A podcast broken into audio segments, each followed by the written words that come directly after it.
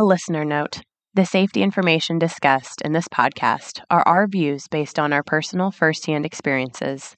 Each safety situation presents unique risks, and the solutions discussed in this podcast should not take the place of thorough risk assessments or evaluations based on your specific circumstances. Thank you.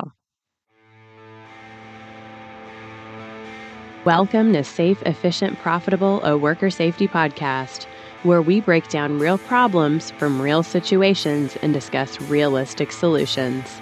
And here's your host, owner of Allen Safety LLC and CHMM, Joe Allen.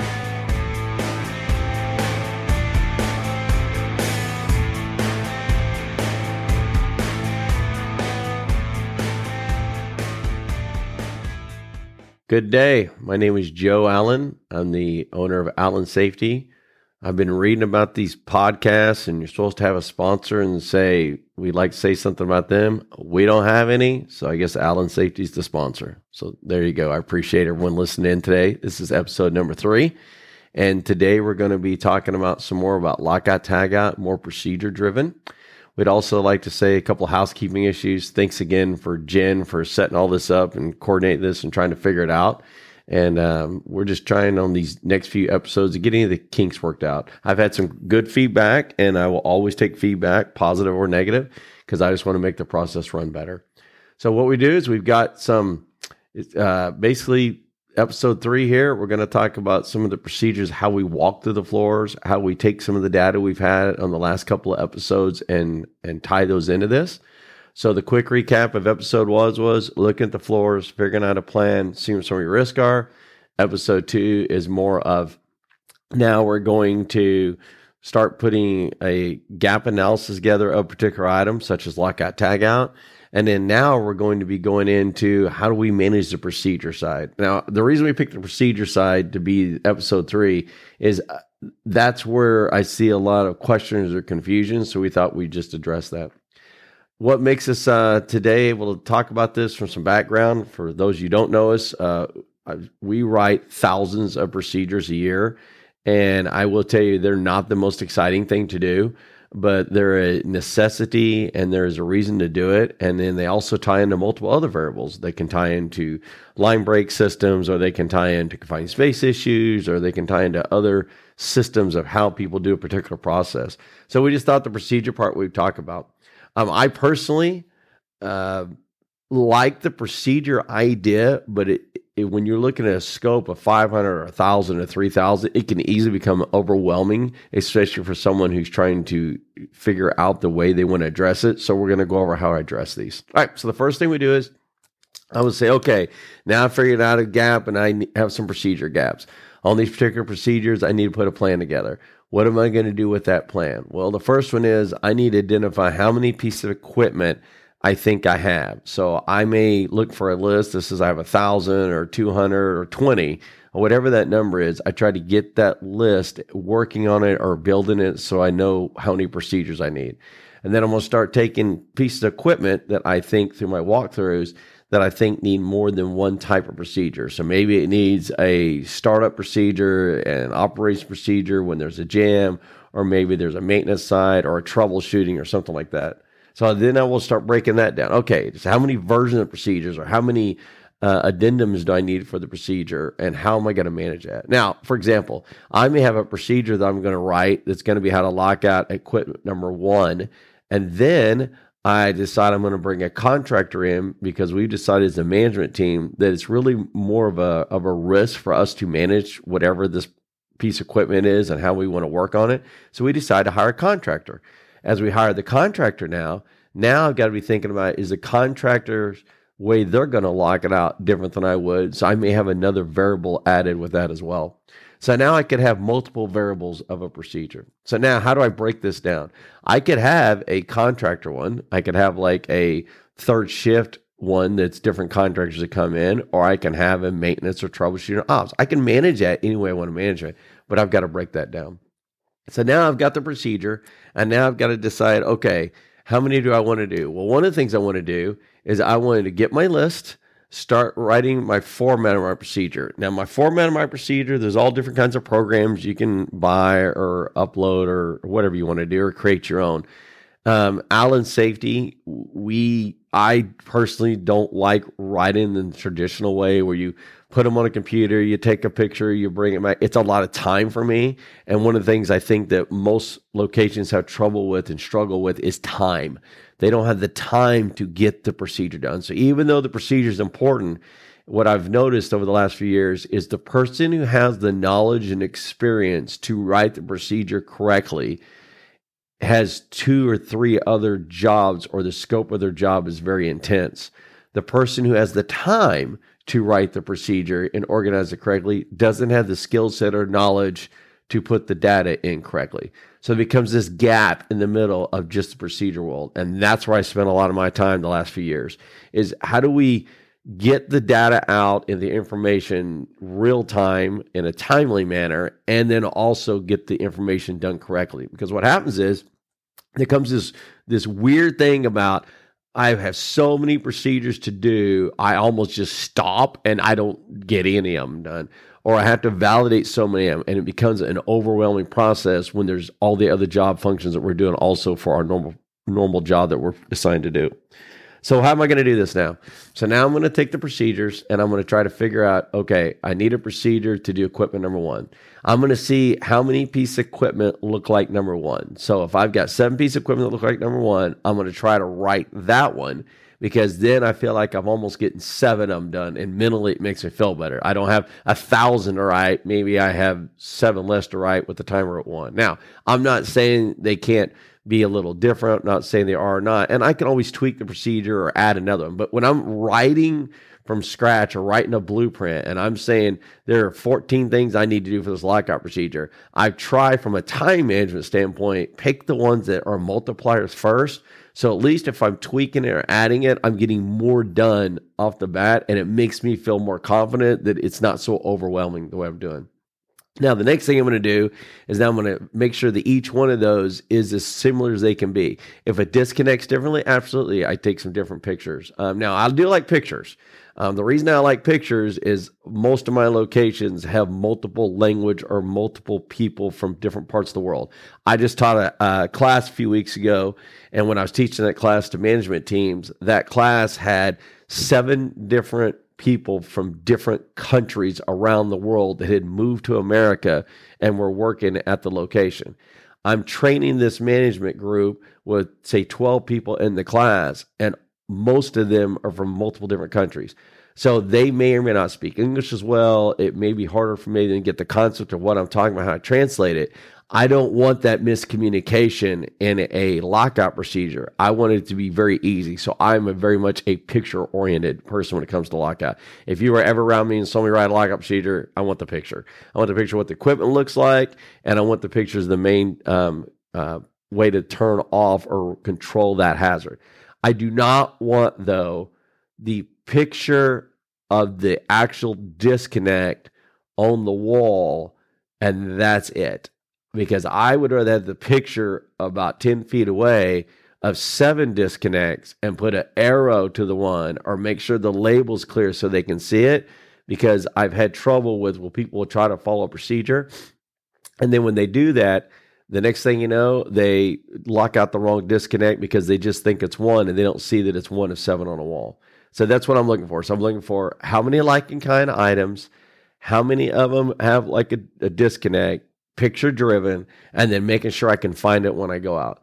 I want this to be able to, any person that we say, yes, you can do it, is good to go. Now, the other thing I want to do is I want to create the procedure in a way that I can do it over and over because I may be doing a thousand of them. So the methodology or the hours, I've actually will set down and say, okay, it's a thousand procedures. It's going to take me seven minutes to do one. I now have a labor cost of all the other things I got to do.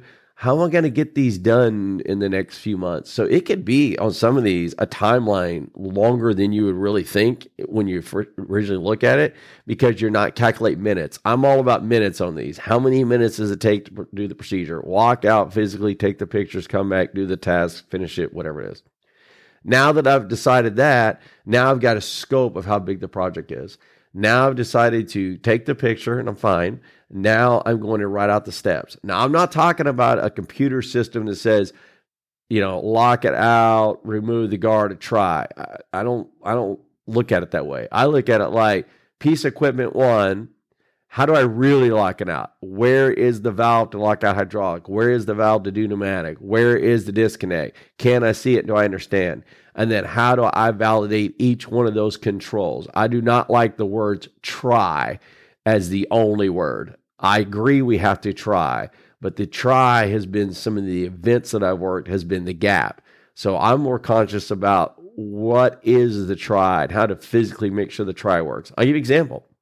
I lock out a gas line on a piece of equipment and there's one valve and I lock it out. How do I try that the gas is out of the rest of the piping of the valve? I lock out an airline. The airline, there's no rule about whether the airline is two foot or 500 feet. So I may lock out the airline and the procedure says try it and I push a button. Shh. Okay, I did it.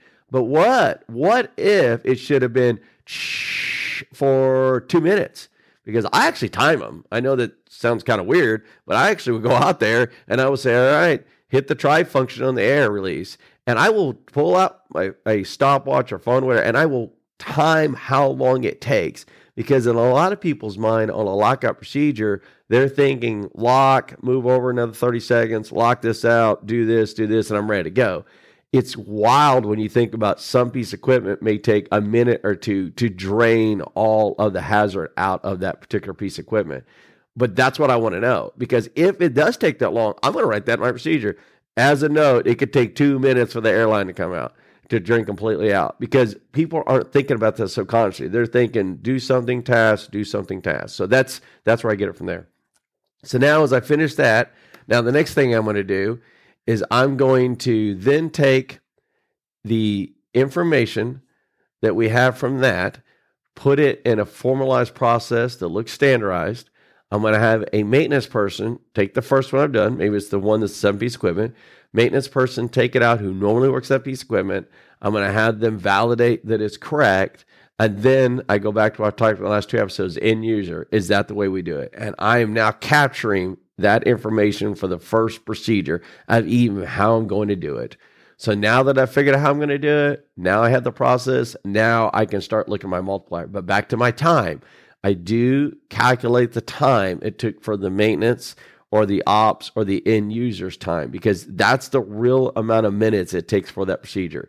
And and I know for some people, like we have lockout procedures, or we have hundreds, we have thousands, we've had them forever. I'm not saying you do or don't. All I'm asking you is I work a lot of events across the country, and all I'm asking you to do is back up for a couple minutes, take the procedure you have if you have it, see if it meets these different variables. If it does not have pictures, if, if the maintenance person does not agree or the engineer doesn't agree, now you need to write that procedure. You may find out when you go to do that that there's way more than one. And if you're going to do that, it's about how to manage your time and how you're going to move it going forward.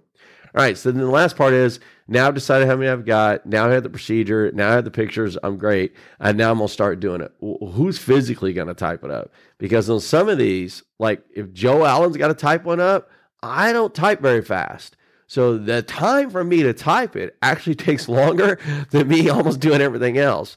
So I have to recognize that that I may be an expert at that piece of equipment, but I'm not the expert at getting it done at time minute typing. So now I've got to factor in how to get that done. Now it's done. I take it out, revalidate it. I'm good to go. Now, does Joe Allen put their name as the only name on that procedure? I do not. I do not think that any procedure that you could hand to a person, whether it be an employee and or contractor, should only be one person saying it's correct.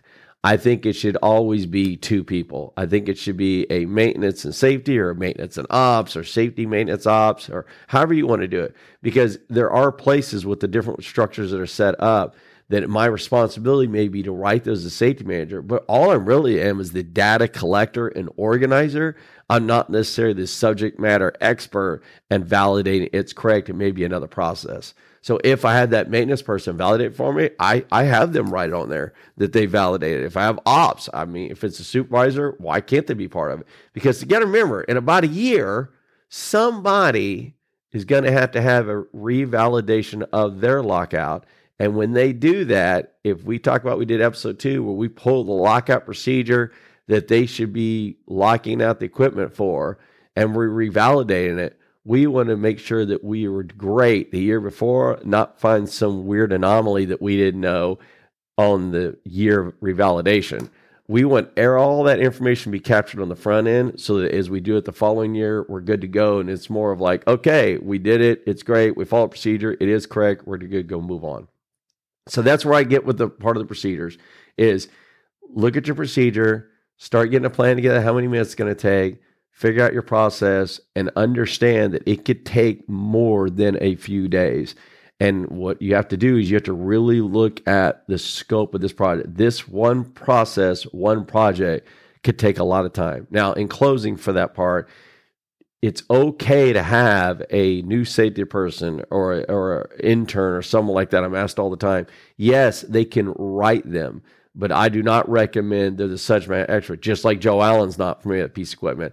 I want to always have the people who are the experts be part of it, but the person who puts the data together can be someone else. But at the end of the day, it has to be validated by the experts for that area. I believe each location has expert people that know how to lock out that piece of equipment. We need to use them and their knowledge because they know it better than everyone else and they know real time. All right, so that's how that is for the procedure part as an overall perspective. Um, I appreciate you taking some time to listen today. Uh, we're going to do another lockout tagout episode four here and uh, next, and we'll cover some different things. But thank you for joining us this week. Stay positive. Anyone can get through anything with a positive attitude. And like I said, uh, Jen always tells me, don't forget to subscribe or uh, leave some kind of review. I'm, I'm open minded to anything that people have to say because I believe in constantly improving. I think we can always make things better at Process Improvement Company. And then um, to close with this the safe, efficient, profitable. This lockout tagout, the reason I'm talking about time so much, it is a is a control factor that can really go a lot of different directions. So let's stay focused on the path. Let's not get overwhelmed. Let's get our list together. Let's figure out real time we're going to do, and let's make it really, really successful for the business. And then it will start to manage itself if we do it all correct on the front end. So thank you again for listening in, and we'll talk to you next time. Have a good day. Thank you for listening to Safe, Efficient, Profitable, a worker safety podcast. If you like what you heard here, please take a moment to write us a quick review, like, subscribe, and share our podcast so that others can find us. For questions or to request topics that you'd like to hear on our next show, please visit us at www.allen-safety.com. Thank you.